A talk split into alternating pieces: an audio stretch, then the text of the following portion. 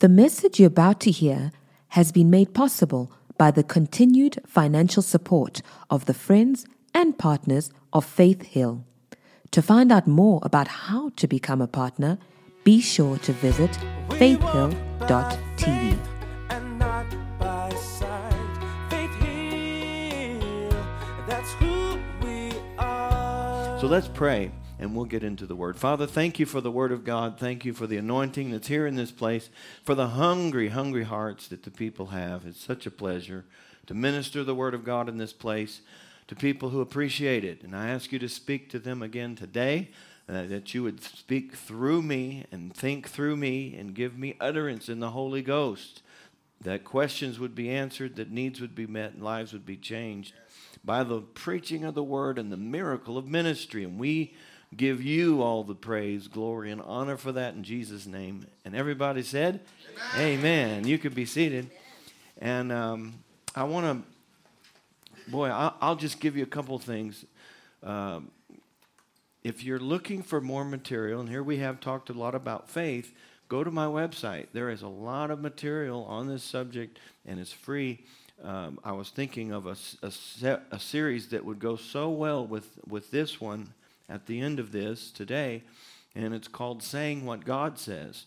And it's already on uh, online, and you can get it in MP3 format, download it, or you can stream it instantly. We've put those all on Vimeo, and you can go get a link and stream that, and uh, you can get that whole series on saying what God says. And then next time I come back, I'll preach it, and you'll know what I'm talking about. You'll, you'll be right there with me. But that's free. That is a free download. It's free streaming, and um, and there are other other faith uh, series that are free like that as well. But it will really feed your faith. You know, when when somebody teaches the Bible, I, I really have to I have to watch it. You, you know, you're not. I'm not here to try to overwhelm you with um, performance or with my ability to put words together. you know, I did a message when I first started traveling. I was 25 years old, and um, I was going to start creating cassettes. And if you don't know what a cassette is, then you can Google that. They they were a thing and, and I was going to make this cassette so I could sell it at, in my meetings. So I took it home, and I thought it was a good message, and I listened to it, and the more I listened, the more depressed I got. I was so, I, I thought, this is horrible. And I threw it away. I wasn't going to use it. And, and here I'm 25 years old, and I said, God, please let me go to college. I can't even speak correctly. I don't have good grammar. I don't have an education. I'm not eloquent. I need to go back to college. It's not too late. I'm just 25 and I'm not married. I can go get my four years of college and maybe I could make sense and, and speak properly. And I was really pouring out my heart to God, and He gave me a word. it's in Acts, and I don't know where it is because I never forgot it. He said it when they when they realized that uh, the disciples were ignorant and unlearned men. They took knowledge of them that they'd been with Jesus. I thought, oh, so I'm ignorant and unlearned. I figured that out by listening. So, and then the Lord spoke to me and said, if I wanted you to go to college, I would have sent you to college. And He said, I do send some people to college, and I get glory out of the fact that they went to college. Other people, I tell them, don't go to college, and I get glory out of the fact that they didn't go to college. And He said, for you, I don't want you to go to college. And so uh, I never, um, from that time on, I never fought him to try to go back to school and get an education. I did have one one dear woman. Um, she was pretty wealthy, and I was still about about 25. I just started traveling, and she brought me to the side, and she said, and she had lots of money, and she said, "Can I tell you something?" She said, um, "You preach an entire octave too high." And your voice is very unpalatable to the listeners. And she said, If you will let me, I will pay for you to get voice lessons so you can learn how to speak so that people can listen. She said, I can't listen to your cassettes because they hurt my ears. and I, I told her, I said, I said, why would I go to all that trouble when I don't even know good grammar? I mean, why would you put lipstick on a pig? You know. so it's amazing I made it this far with all of the disabilities. But uh, thank God, you know, when you teach the word, I'm not trying to overwhelm anybody. What we're trying to do is get the word. We strive for simplicity. We're trying to get the word of God in you and, and do it in a way that, that, that you don't lose it. You get it. And, um, and so uh, a, a meeting like this really needs to be followed up. I believe, now, you know, I, it's my perspective, but I believe that my material is that kind of material that, that you can listen to long term and it will make long term changes in your life. But you're probably not going to hear a message that just like, you know, blows you out of the saddle and you're like, I can't, you know, if I were to ever preach one like that, I couldn't repeat it. And then you, there's a lot of pressure. But um, to teach the Bible has become natural for me, and I, and I believe that you need to feed on the Word of God wherever you get it, and, and you don't have to go to my website and, and, get it, but it's but it is designed for that. Go somewhere and feed on the Word of God, and let the Word of God do in you what it what it does, because nothing else will do that. It's just like eating natural food. If you don't, if you choose not to eat natural food, nothing else will take its place. You can't substitute exercise for eating. You can't substitute breathing for eating. You can't say, well, I'm just going to breathe a lot more because I'm a big breather. I don't really have time to eat, but I'm going to breathe. Believe me, I'm a breather. Well, you can breathe all you want, but it's never going to take the place of eating food. And, and I think the church worldwide is spiritually malnourished and they don't even know it. And their problem is not a lack of commitment or lack of strength. Their problem is they just haven't had a good spiritual diet and they're suffering for it. Amen. So that's enough of that. All right. So uh, let me give you this these three uh, four points from from my newest uh, message. I felt like I wanted to give you this and and ask you this question: Are you ready for eternity. Are you ready for eternity? We must prepare to meet our Maker. And so I give four points, and I, I love this because it came to me by revelation and making a book, uh, mini book out of it that I can give to non Christians. That's hopefully not offensive, but they'll read it and they'll understand the logic. But there are four, four um, truths that will prepare you to meet your Maker prepare anybody to meet God. Four truths. Number one, realize you will meet God. You're going to meet God. Now, you can avoid it your whole life, but one day you're going to meet God. Number two, all have sinned. That means nobody's ready to meet God in, in their own works by themselves because of sin, and all have sinned. Notice how I've changed the, the um, approach. And it's not repent, you filthy sinner, or you're going to go to hell. No, we're going to say it this way in a world that's so sensitive, that's always offended over something. All have sinned. Number three, Jesus died for our sins. Isn't that good? Before I wrote this, these all these truths were swirling around and in my spirit and i couldn't make heads or tails. I didn't know where to get a hold of it. I wanted to make a few statements but it just didn't come together. And i sat down and the holy spirit helped me bring this together. And i believe it's going to be a new testament track salvation track for our generation so, number one, you will meet God. Number two, all have sinned. Number three, Jesus died for our sins. And number four, you must be born again. Isn't that powerful?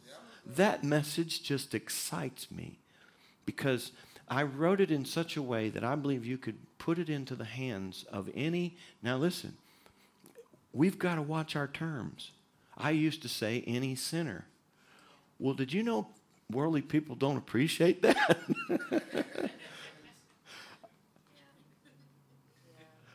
you could put this, this book into the hand of any non believer. I'm going to call them non believers. You see, I don't want to offend them before I get to talk to them.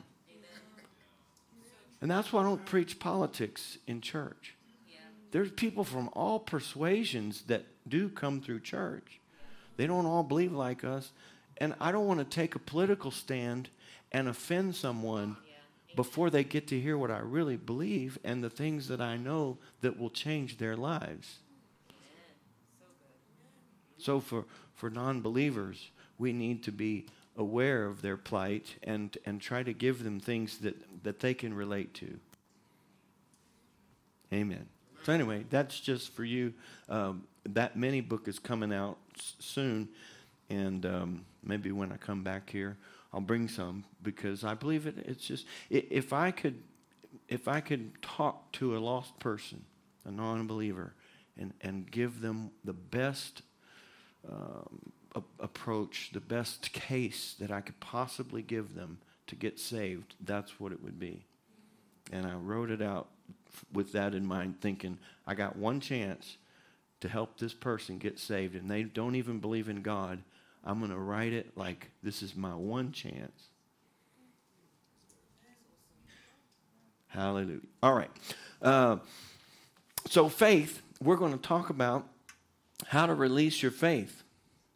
And if you uh, want to do a study of faith, or you want to know what my study of faith has consisted of, after a year of putting these things together and creating notes and preaching and teaching and series, as I meditated on the subject of faith, and it is vast. How many of you already this week have thought, wow, there's a lot in there?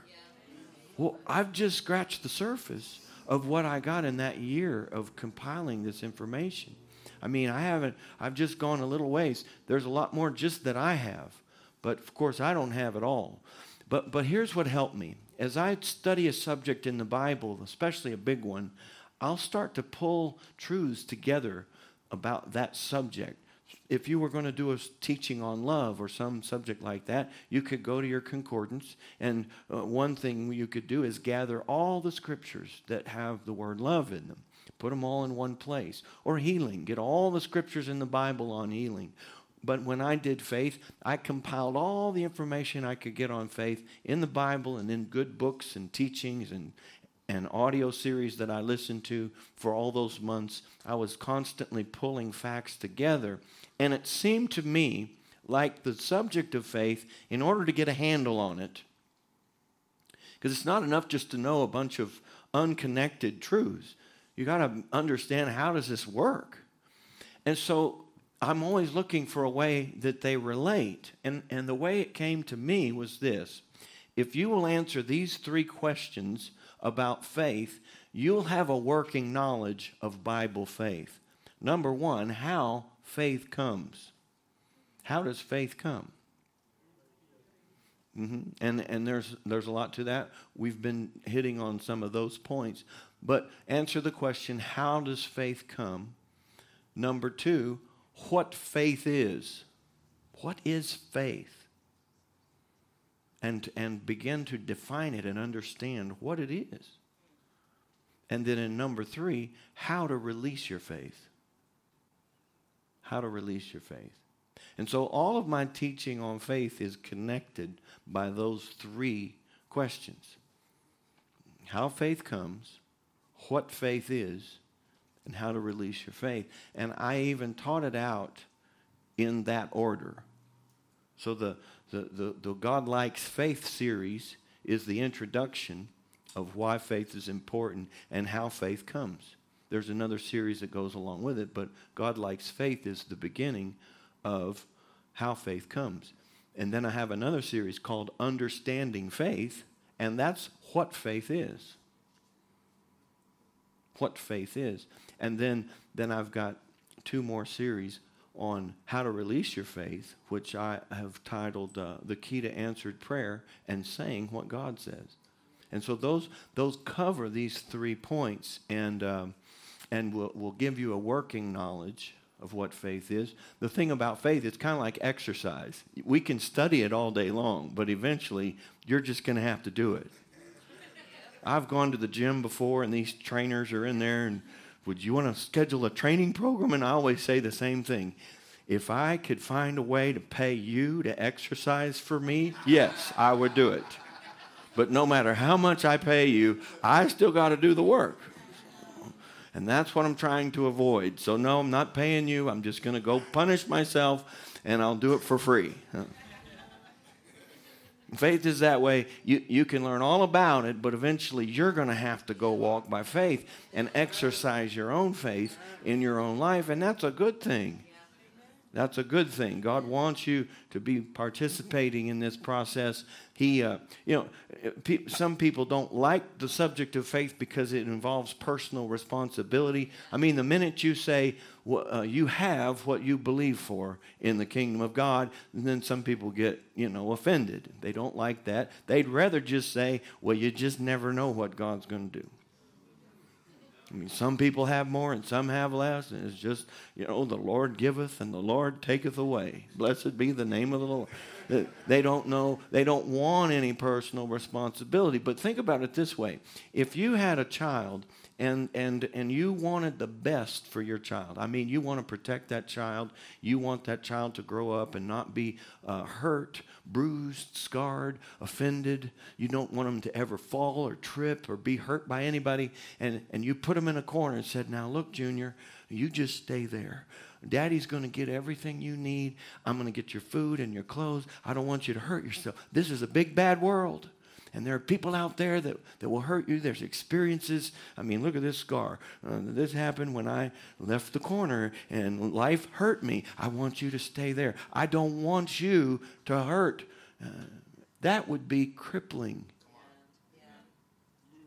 We don't do that to our children. We do the opposite. We say, get up. And they don't want to get up because they'd rather you carry them. Say, come on, get up. You can do it. And, and you know what's going to happen the first time they try to walk? they are going to fall. Why would anybody do that to their little baby? They're not going to walk the first time they try it. And yet you say, come on, try it again. I'll catch you. Let's do it again. And it's, it's growth, it's participation. God wants that in the area of faith. This is why, and I'm going to throw this out here.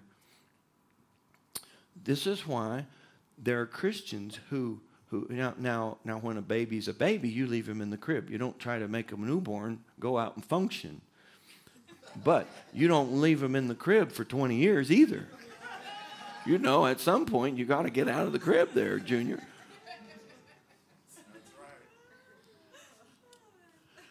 This is why that if you maybe you've had this experience in the in the church there are people who get born again. They're on fire for God. God heals them. He blesses them. He changes their life. Every time they pray, they get an answer. If somebody lays hands on, they get healed and they serve God and they live for God for years and years and years. And they get to a place where they never get healed anymore. That seems like their prayers don't work anymore and they can't get anybody. And these people will go from evangelist to evangelist to evangelist to get somebody to bless them and heal them and it seems like it's not working anymore. What happened? They grew up. When you're in the spiritual crib, God will spoon feed you and give you the bottle and tickle your little tummy.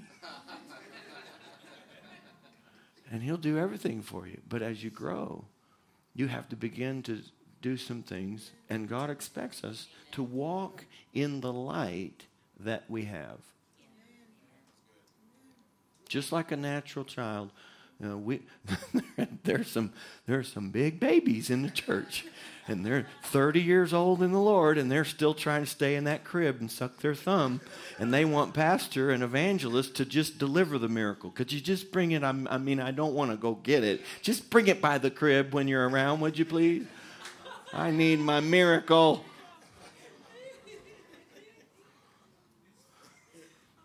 So there comes a time when we've got to, we, we, mean, we need to grow in this area of faith and we need to take steps and do it in ourselves. And, and, and it's, it's a good thing, it's not a bad thing.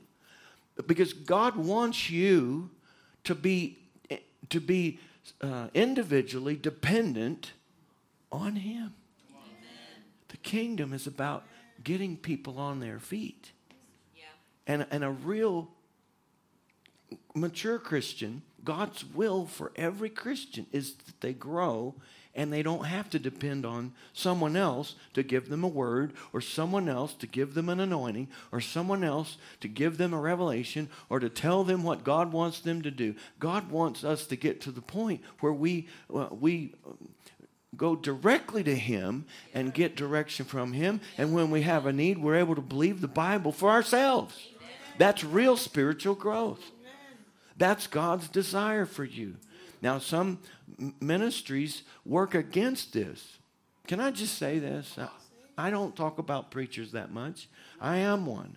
And we've got a hard job, believe me. We got a lot of opposition out there that you can't even see. you, you, know, I used to give this illustration.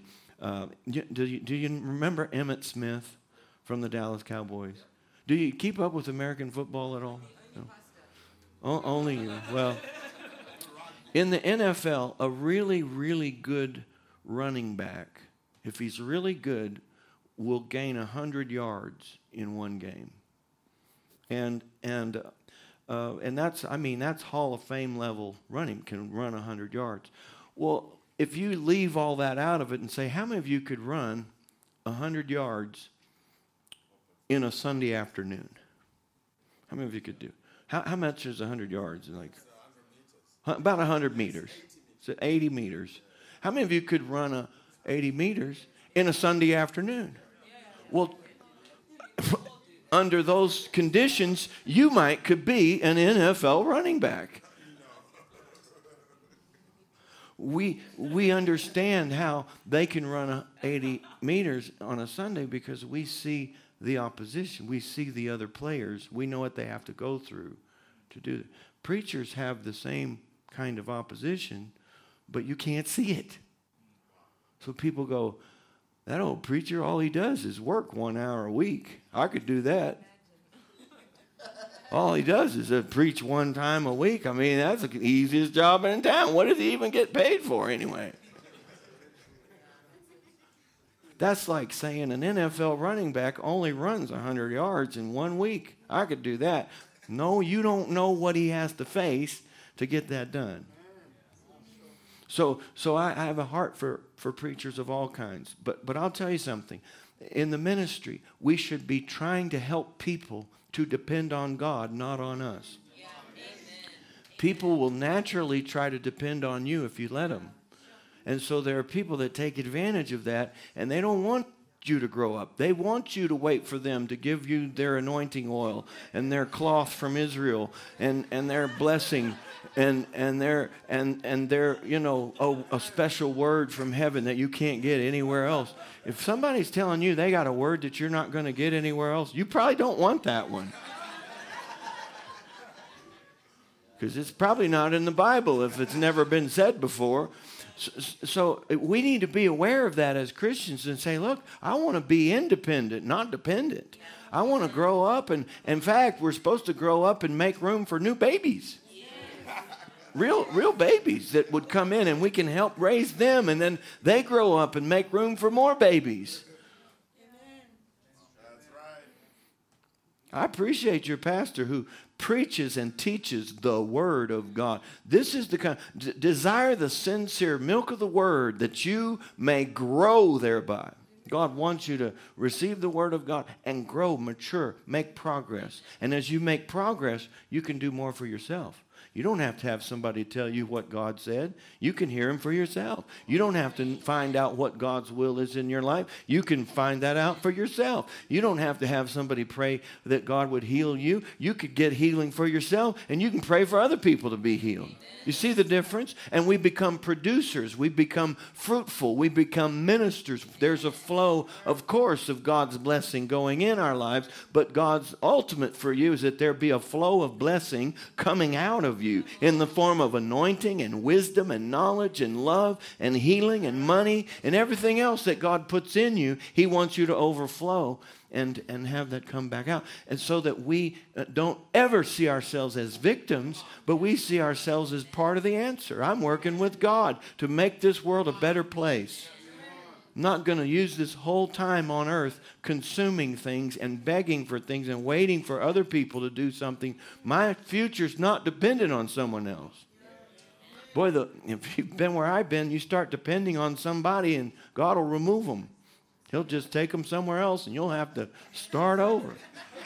I've had some of my biggest givers to my ministry stop giving. That hurts. You say, well, what happened? God gave me another one. He, he brought it in another way so that I don't get my eyes on this one or this one, but you keep your eyes on God. God wants you to be dependent on Him. How to release your faith. Number one, find a promise from God's Word. And we haven't talked about this a whole lot. This is how faith comes. Comes by hearing and hearing by the Word of God. But this is the key to receiving by faith. You have got to have a word from God. You can't just pray up anything, dream up anything, make up anything and and then have God to bless it. His word, his it, in other words, it has to initiate from Him at some point. It may be your your um, your dream and your vision, but it better have come from Him. It, it, it, if you don't have a promise from God, if you don't have a word from God that you can go back to, point to, and relate to, stand on, it's like trying to have a harvest without a seed. So you can go through all the process of, of sowing and reaping, but if you don't have a seed, it's not going to work. And you know, there's no farmer in the world that really understands how a seed works. He just knows if I don't get that seed in the ground, I'm not going to get anything. No matter how good a farmer he is, no matter how fertilized the ground is, no matter how much you water it, if you don't have the seed, you're not going to have a harvest. You're not going to have a result. God's word is the seed. It's even called that the seed of God's word. We're born again by the incorruptible seed of the word of God. And so, f- for faith to work, for it to truly be faith, you've got to have that seed in the beginning. You've got to be built on the word of God. And, and, and the word of God produces after itself. So if you need forgiveness, you need a forgiveness word because that's what's going to produce a forgiveness crop. You know, the Baptists, uh, I, I kid about them all the time, but they, they have taught the world how to be born again.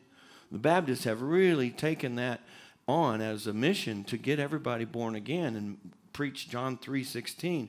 And thank God for that. We, we, if we've got to be born again. But, but if that's all you ever get, you're not going to expand into other areas. That's like planting one kind of seed, like green beans. And if all you ever plant's green beans, all you're ever going to get's green beans. Now, I like green beans, but I like corn too. And the mistake they make, bless their hearts, they make this so easy. The mistake they make, they say, well, healing's been done away with, and miracles have been done away with, and tongues is not for today. And they, they dismiss all these other areas of, of blessed prosperity is just greed. They, they dismiss it because they never see it in their church. I mean, they love God. And then you think, well, if, uh, if God was going to do that, he'd surely be doing it here. So it's not happening here. People get saved here. And, and, and since he's not doing it here, it must not be, he, he's just not doing that anymore. That's just like saying green beans is for today. Corn and tomatoes have passed away. well, how can you say that? Because I have a garden. I've had a garden for years. It's the best garden in town. It's got 15 rows of the most beautiful green beans you've ever seen in your life. but it's all it has green beans. If God was doing corn and tomatoes, surely they'd be in our garden. Not, not if you don't plant them. You've got to have a seed or you're not going to have a harvest. So if you take the Word of God out of the process, you might have something that looks like faith and it sounds like faith, but it's not faith. Because faith has to be built on a word from God. It's got you have to have a promise from God. You know, my sister, she probably would, wouldn't want me to tell this, but when we were little, we, uh, we did a garden First time we'd ever done a garden in our backyard, we tilled the soil and planted the seeds, and we had different rows of. I think we had we had okra, we had uh, some squash and some green beans and some corn and some tomatoes in this garden. And my sister, she's catching on. She's going, "This is cool. We plant corn, we got corn. We plant green beans, we got green beans." She she just the the, the concept of sowing and reaping just dawned on her. And she starts making plans and she says, Mom, next year, we next year I want to plant some fried chicken and and some bubble gum in that garden because I know how this thing works. We're going to get fried chicken and bubble gum out of there next year, and everybody's going to be happy.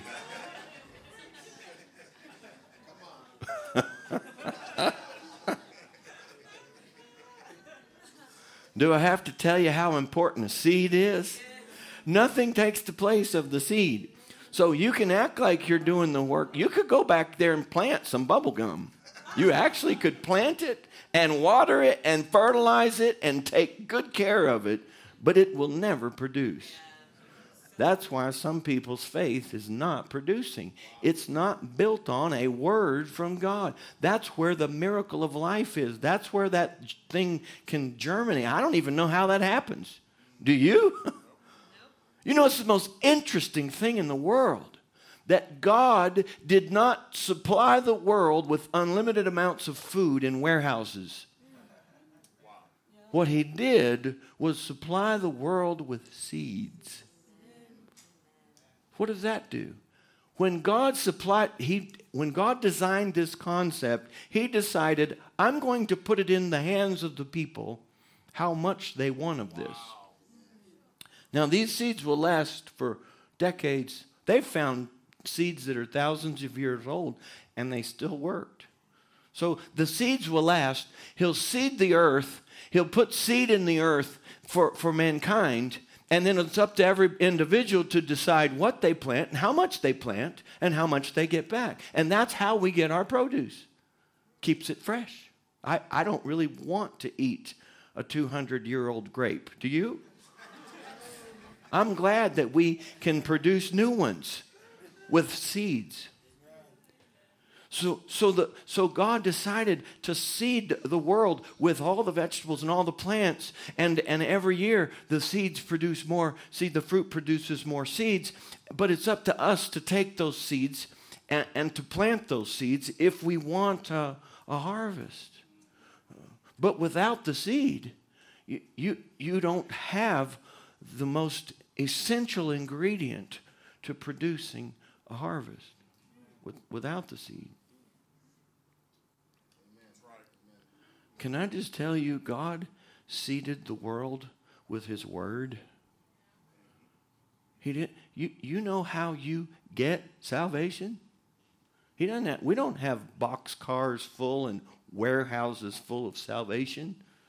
If we did, when I got on that plane and they lost my luggage, I would have had no salvation to bring you. It would have been going back home in my luggage. I didn't have to bring salvation.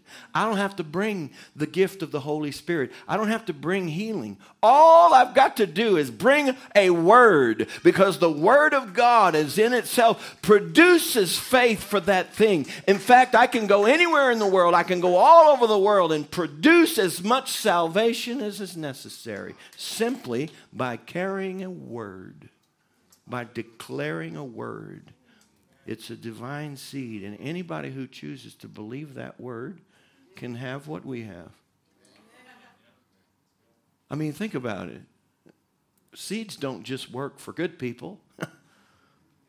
Seeds, seeds don't say, now, tell me a little bit about your background. Why should I produce for you? They don't care who you are. If you plant it, it's going to work. Anywhere I go in the world, I know the gospel of salvation is going to work. If they'll believe it, it'll work for anybody. And through that, they can have exactly what I have. Isn't that great?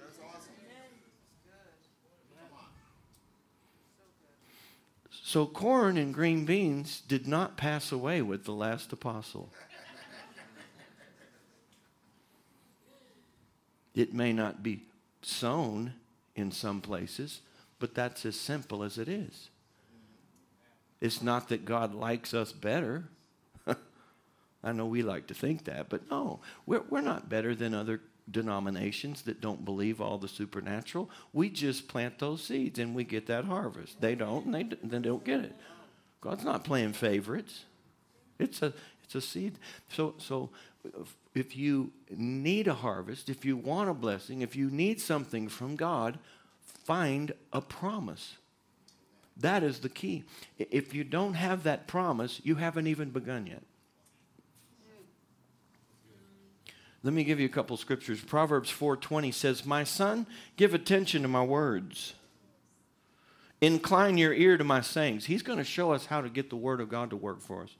Do not let them depart from your eyes. Keep them in the midst of your heart, for they are life to those that find them and health to all their flesh. What, what, what is his words? What he's saying is put the word in. Put the word in you. That's how you plant that seed. You put it in. Now, uh, the, the, the New Living Translation says it like this, and I like the way he, he says this My child, pay attention to what I say. Listen carefully to my words. Don't lose sight of them.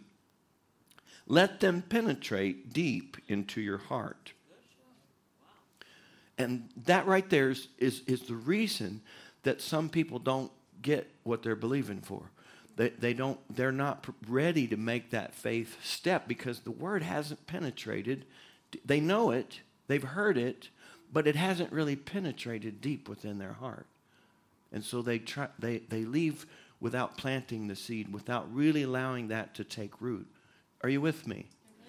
I think some Christians pray too quickly about things, especially when you get old enough and you can do this yourself and you're standing on your own two feet spiritually. Don't, don't just rush through it.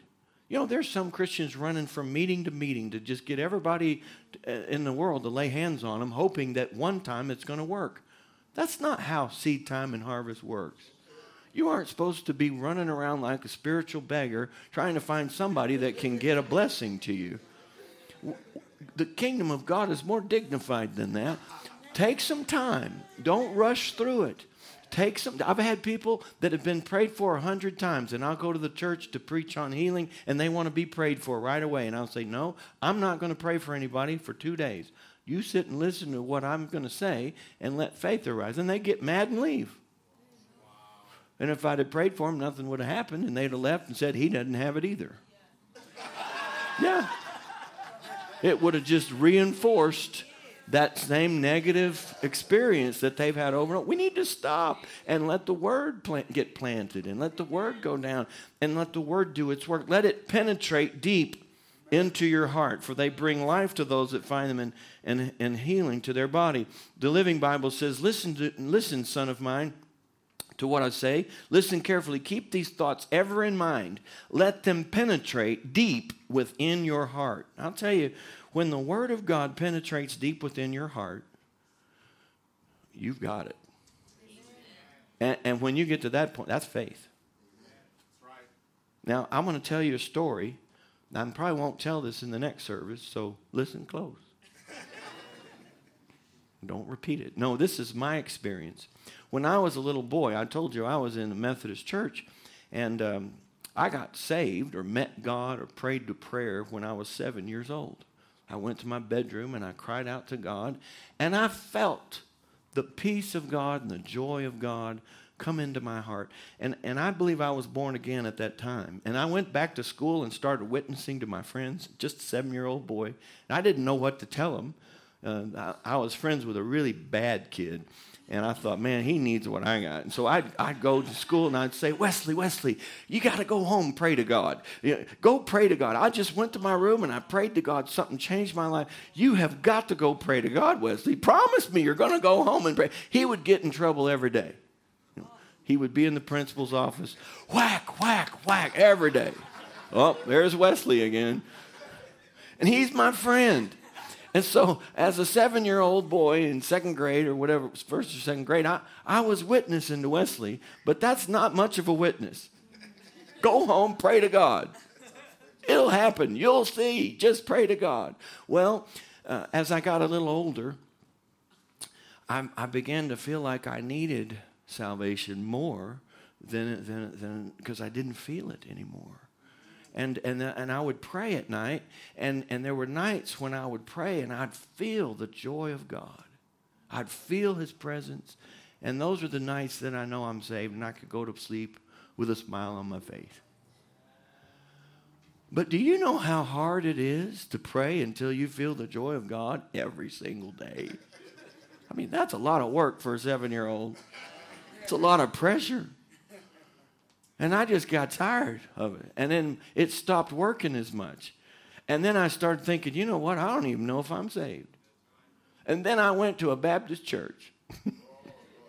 and then this Baptist church, this Baptist evangelist, God bless him, was eh, we, they should have had a, a warning over the door, like PG 13. it was it was a horror show, is what it was. He started talking about hell and the fires of hell and the and the the flames of hell and and and how long eternity is. And i'm sitting there i've been in a methodist church they're nice. They don't talk about things that disturb you and i am horrified. I i can't believe my ears. And he said eternity is forever and forever I don't know why you have to say forever twice. Doesn't once cover it? But anyway, he always said it twice. Forever and forever. It's like you just said that. Trying to make a point. He said, if you die without Christ, you will go to hell forever and forever. I'm like, oh God, I don't want to go to hell. And he said, forever is like this. Pretend there's a little bird, and this little bird is in North America, and he's at the Atlantic Ocean, and he takes a dip of water out of the Atlantic Ocean, and he flies across the United States to the Pacific Ocean, and he dumps that drop of water in the Pacific Ocean, and then he flies back across the United States to the Atlantic Ocean, and he takes another beak full of water, and he flies back to the Pacific Ocean, and he drops that water in the Pacific Ocean, and when that little bird, and I'm feeling so sorry for the little bird. I thought, how can a bird do this? He said, when that little bird empties out the Atlantic Ocean and puts it all into the Pacific Ocean, he said, eternity has just begun. I thought, oh God, I don't know. I don't want to hear this. I don't want to hear it. That's a long time. Me and the bird are both in lots of trouble. I...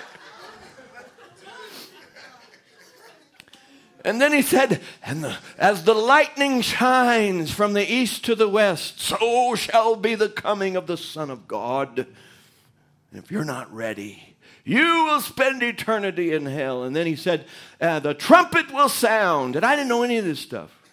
But I'm taking mental notes. I'm thinking, oh God, eternity is a long time. I'm going to hell. And, and, and, but the lightning's going to shine and the trumpet's going to sound.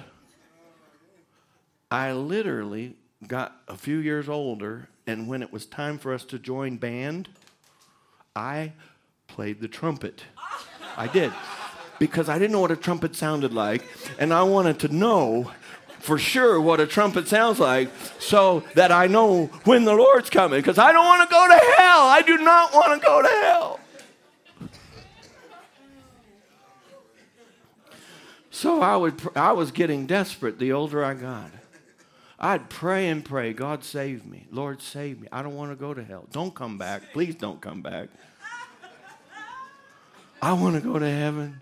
Eternity's a long time. That bird's still fine. It's it's this is a please, Lord. Please, please save me. Then I watched Christian television. And I saw this man on Christian television, and he said uh, he was giving his salvation experience. He said, I uh, cried out to the Lord, and the power of God came down on my head and went right through my body and right out of my feet, and I was gloriously saved. And I thought, I never been gloriously saved. I knew it. I knew I was going to hell. I've never felt power. I, have never been gloriously saved. I don't think I've even been saved, but I haven't been gloriously saved. And that's what I need. I need to be gloriously saved. God, gloriously save me. Please save me. I want to be saved. And I tell you the truth in the middle of a night, one night, I'd been praying that way. I woke up wide awake, and my body was tingling all over. And the power of God hit my head. It went right through my body and right out my feet. And I thought, I just got gloriously saved. I'm gloriously saved. It happened. And I fell asleep with a smile on my face. I woke up the next morning no tingling, no feeling. I didn't feel saved. I didn't look saved. Didn't think I was saved. I started praying to get God saved. I need to be saved. I can't be saved. I want to be saved. I thought I was gloriously saved. You know why that's a problem? You can't base your faith on a feeling. Because when the feeling's gone, the faith's gone.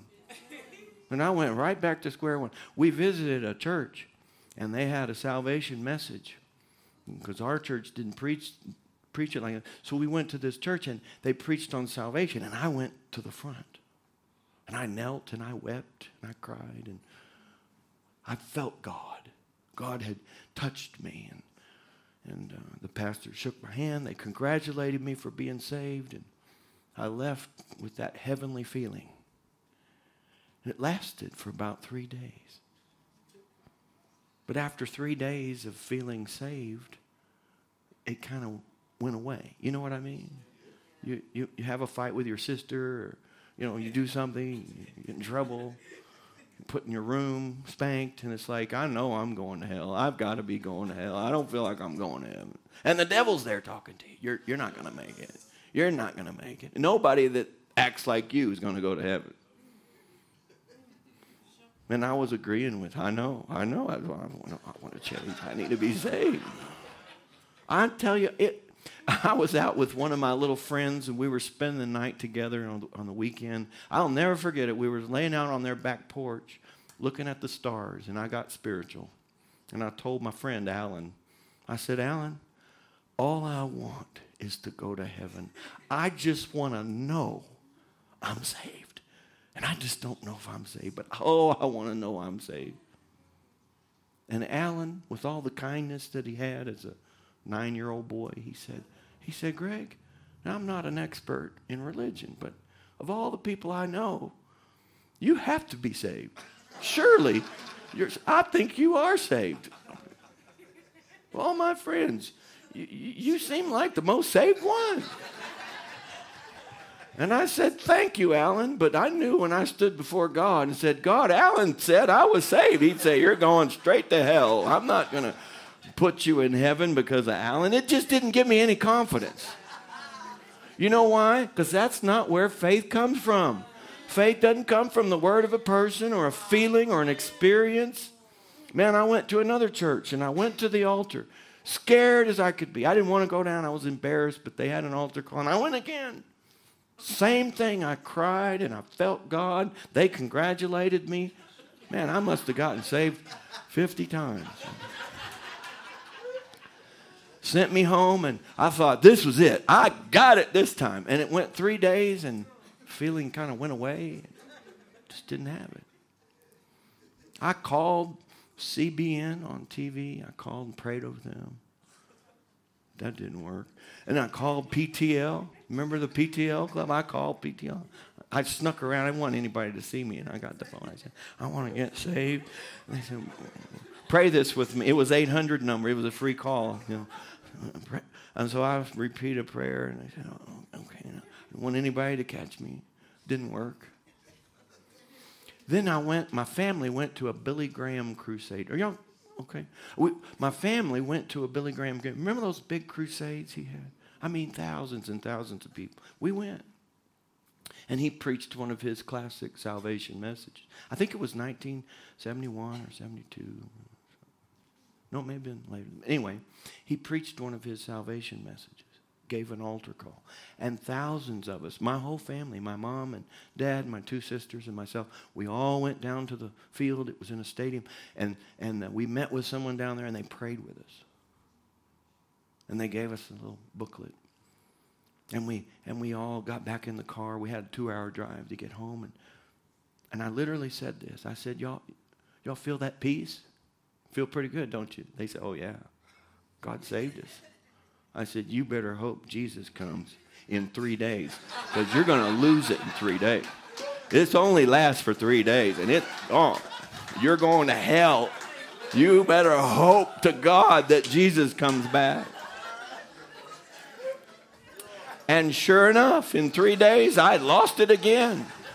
I go back to the drawing board. God save me. I don't want to go to hell.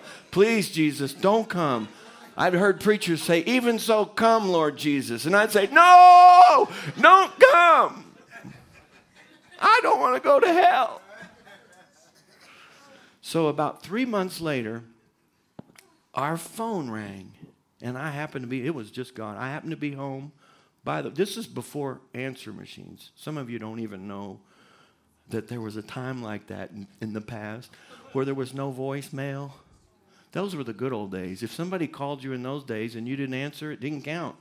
There's, there's no missed calls. There's no evidence of it that it even happened. And so I'm just, I, it's the middle of the day. I'm in school. I don't know what I was doing home. The phone rings in the kitchen, and it was, it was when phones were stuck on the wall. I know. Google it. You'll find it. Uh, and I'm old. And so I grabbed the phone and I answered it. And the, and the voice on the other end said, Is this Greg Fritz? I'm looking for Greg Fritz. I said, Well, this is him. He said, Well, I'm from the Billy Graham Crusade Evangelistic Association, and I see here that you went down front about three months ago and you got saved. How was it? Did you get saved? How is it being saved? Aren't you glad you got saved? And I said, It's a long story. But no, I'm not saved, and I don't think that I can be saved ever. But I don't want to go to hell. And man, this guy knew exactly what to do. Exactly. I think he'd been down this road before. He didn't even hesitate. He said, Let me ask you a question. I said, Okay. He said, If God said you were saved, would you believe God if God said you were saved? I said, Sure. I mean, I've been waiting for something like that. I pray and listen. I'm looking. I, am I'm, I'm looking for some kind of evidence. Some if God appeared to me and said you're saved, I would believe God. Yes, I said yes, I would. He said, "Well, the Bible is God speaking." I thought, I'm going to get a sermon now. He said, The Bible's God speaking. And the Bible says in Romans 10 9 that if you believe in your heart that God raised Jesus from the dead, he said, Do you believe that? I said, Of course I believe that. I've been believing that my whole life. I believe it. He said, Well, then it goes on to say, and, and, and confess with your mouth that Jesus is Lord. He said, Have you done that? I said, Yes, I've done it. I did it at your crusade. I did it with CBN. I did it with PTL. I did it in the Baptist church. I did it in the Methodist church. I do it nearly every night at my bed. I said, Yes, I've done that. Confess Jesus is Lord. He said, Then it goes on to say, You shall be saved.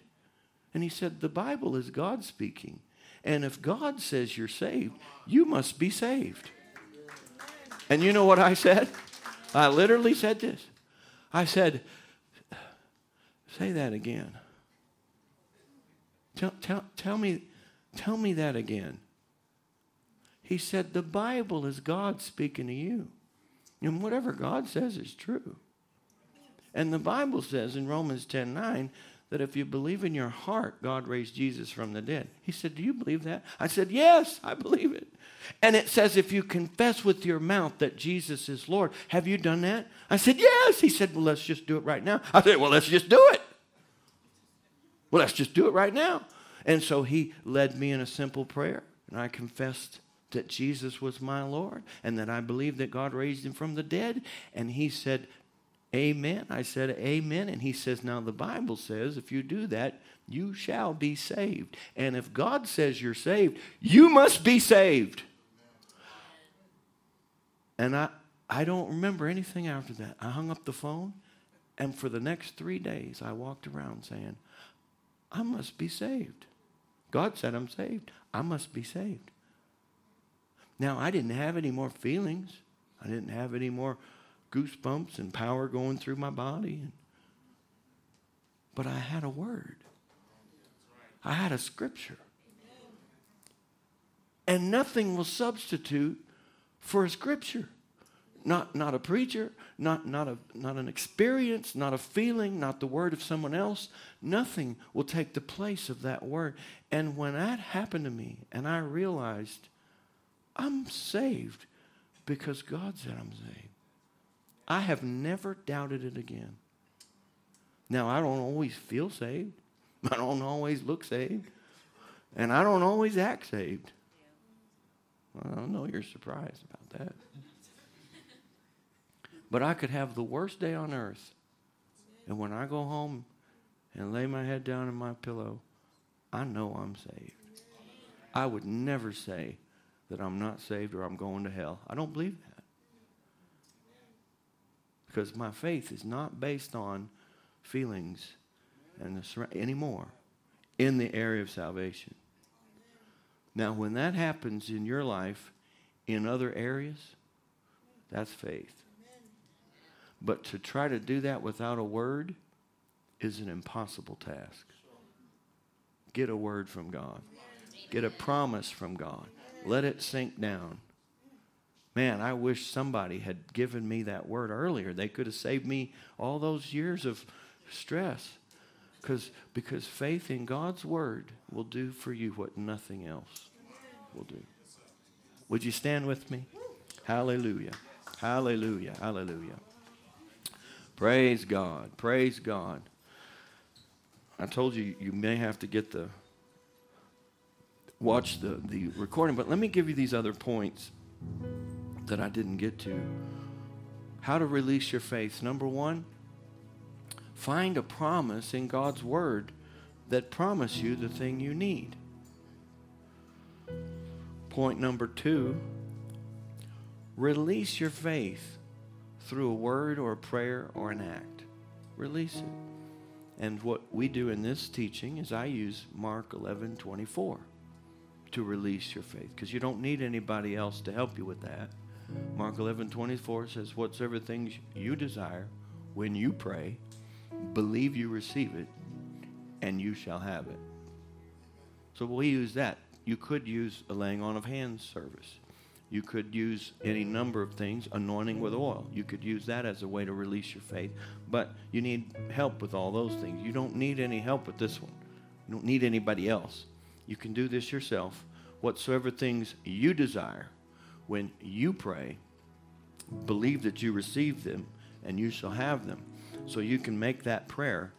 And once you pray that prayer, you got to take the next step, which is believe you have received it. And that is what I was wanting to do this morning because that's so important. You can't just utter a prayer and go on. You have to believe that you receive when you pray. And a lot of Christians don't. A lot of Christians do the whole, they'll get right up to that point and then they'll check to see if they're any different and then they stop believing. I mean, if it happened instantly, they believe it. But if it's not there, they stop believing. Or they might believe for a day or two, and then they quit believing. You've got to believe you receive. That's why you need to let the word penetrate. Do your, do your homework because you may have to believe for a while. and you need to prepare yourself stand on the Word of God. Don't be half prepared. So you believe you receive when you pray.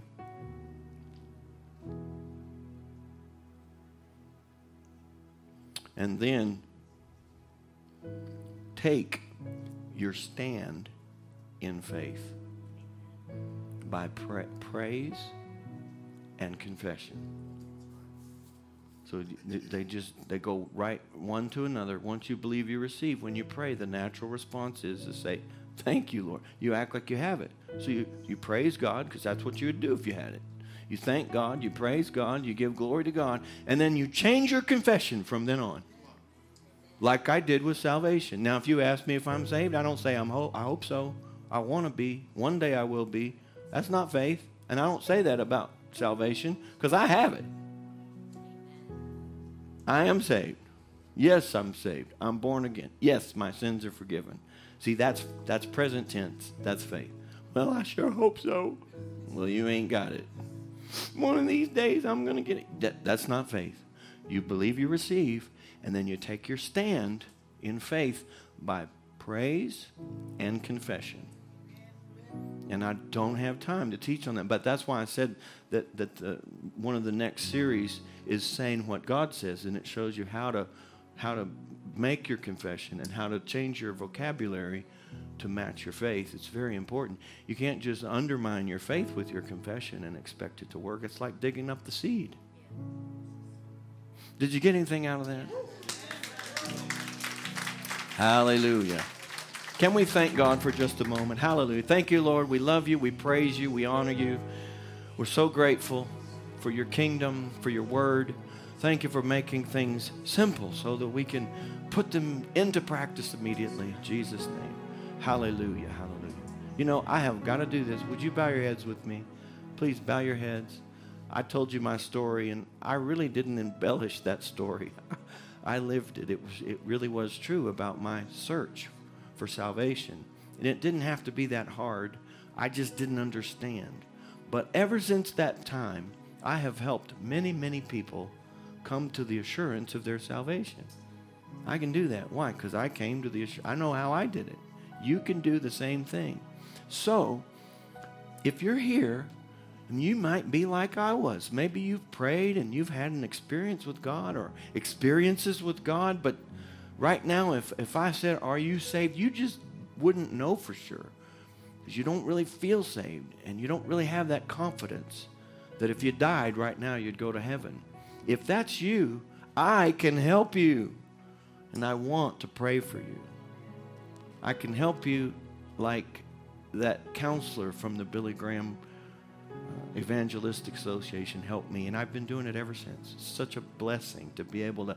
You don't have to go to bed at night and wonder if you should die before you wake, if you would go to heaven or not. You can know that heaven is your eternal home. If I'm talking to you, would you lift your hand and say, I need that? I need that prayer. I need that assurance. Thank you. Are there others?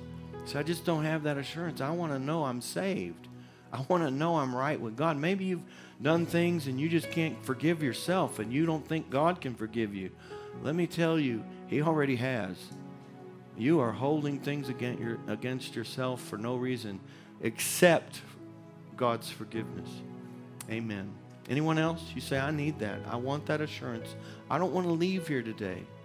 This really is the most important part of faith that there is. If you don't believe for anything else, make sure you believe for salvation. Would you do this with me? I'm going to I'm going to just lead you in a prayer like he led me in a prayer. And the Bible says that if if you believe that God raised Jesus from the dead, do you believe that? He died for your sins and God raised him from the dead. What's important about that is this. If and he did, if he died for our sins and he's still dead, then the price wasn't paid.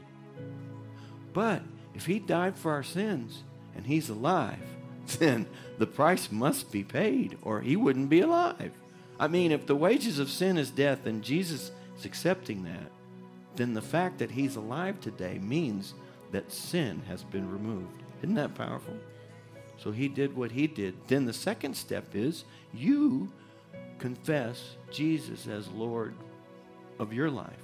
You see, it's true he died for the world, but the only people who receive what he did, it doesn't happen automatically, are those who confess his lordship in their life. And that's how simple it is. You confess that, and then you, ex- you receive what he did for you. It's as simple as that. And that's one of the reasons it's, it's so difficult for some people like me to get. Is it's so simple, you just think, surely that didn't just happen. And that, that's so simple. But the illustration I gave was when I walked down the aisle and stood before a preacher and he asked me, Do you take this woman to be your wife? And I said, I do. That was pretty simple, but it changed my life. So words matter. When you accept Jesus, Lord of your life, it means something in heaven and hell and on earth. It means no matter how simple it is. If you mean it, then it works. Are you ready? Let's pray with. Can you do this? Say, Lord Jesus, come into my heart. Forgive me my sins. I believe that you died for me and that God raised you from the dead. You're alive today, and I accept you as my Lord and as my Savior. Jesus Jesus, you are my Lord. Thank you, Lord, for saving me today. Amen. Amen. Woo! That ha- makes me happy. Happy, happy, happy. Amen. Thank you for coming. God bless you. Thank you for being sensitive to the things of God. You know, I believe I was saved all that time. And, and she might have already been saved, but I don't care. I'll pray with somebody as many times as they need to, to get the assurance of their salvation. We hope this message has been a blessing to you. Thank you for listening. To find out more about how you can become a partner, visit faithhill.tv today.